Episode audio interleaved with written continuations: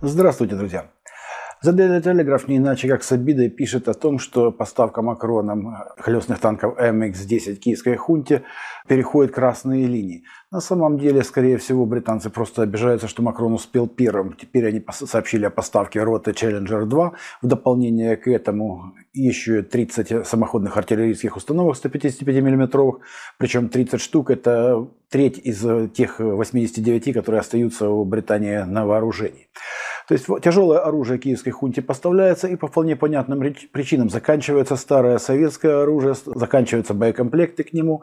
Ну а о качестве этого оружия больше всего свидетельствуют ПВО хунты, которые, вот как видно на этой фотографии, из Киева бьют по жилым кварталам. Дымный след характерен и доказывает однозначно, что ракеты летят куда угодно, только не в те цели, которые им намечены. Ну и поставка западного оружия тоже очевидна, потому что воевать чем-то киевской хунте надо, а задачу уничтожения остатков Украины, превращения в руины никто не отменял. Между тем, на фронтах у киевской хунты дела не очень. От Белгородчины и далее южнее по всему линию фронта продолжается медленное наступление наших вооруженных сил. В районе Лимана и Синьковки идут бои, а это населенные пункты, которые находятся в паре десятков километров к северо-востоку от Купенска. Восточнее Купенска идут бои за Орлянку и Кисловку. Чуть южнее продолжаются бои западнее Куземовки в районе Новоселовки.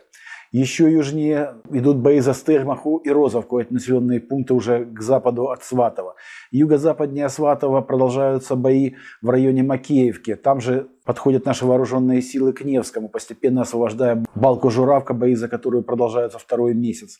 Еще южнее, уже в непосредственной близости от Северского Донца, наши войска продвигаются достаточно медленно к Тернам и Ямполовке. Здесь задача понятна – выйти на левый берег Северского Донца, подойдя вплотную к Серебрянке и находясь в нескольких километрах через реку от Северского, можно огнем подавлять огневые точки, в том числе и в этом городе, который будет, видимо, следующим за Артемовском в очереди на освобождение.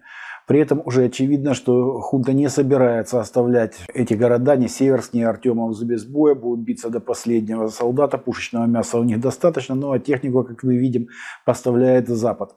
При этом совершенно понятно и то, что бои сейчас разворачиваются в основном между Северском и Солидаром, и между Солидаром и Артемовском. К северу от э, Солидара, к западу от Солидара наши вооруженные силы уже вышли и захватили практически всю железнодорожную станцию Соль. Идут бои за поселок Красная гора, на окраины которого вышли наши войска. Поселок охвачен с трех сторон. Неожиданно генштаб хунты заявил об ожесточенных боях за Поросковиевку, которая находится севернее Артемовска и южнее Солидара. Ну и южнее самого Артемовска бои продолжаются за населенный пункт Клещеевка, крупный укрепрайон хунты, наверное, последний, который отделяет наши войска от Часова Яра и не позволяет вести наступление на Артемовск еще и с юго-западных окраин города. В самом Артемовске сейчас идут бои на юге, в районе Малого Троицкого переулка. Идут бои на улице Патриса Лумумбы. Там мешает продвижение наших войск трудный ставок, разлившаяся река Бахмутка. И на севере наши войска ведут бои в районе улицы Трудовые резервы. То есть в самом Артемовске идут боевые действия и перемалывается колоссальное количество личного состава противника.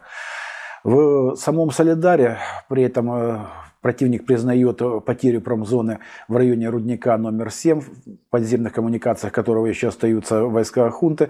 Бои идут и в районе выхода с этого рудника. А так как формально рудник номер 7, точно так же, как железнодорожная станция «Соль», считаются с 1999 года частью Солидара, это позволяет э, Киеву утверждать, что в Солидаре продолжаются боевые действия. Между тем, ЧВК «Вагнер» уже выпустила медаль и награждает своих бойцов медалью за взятие Солидара.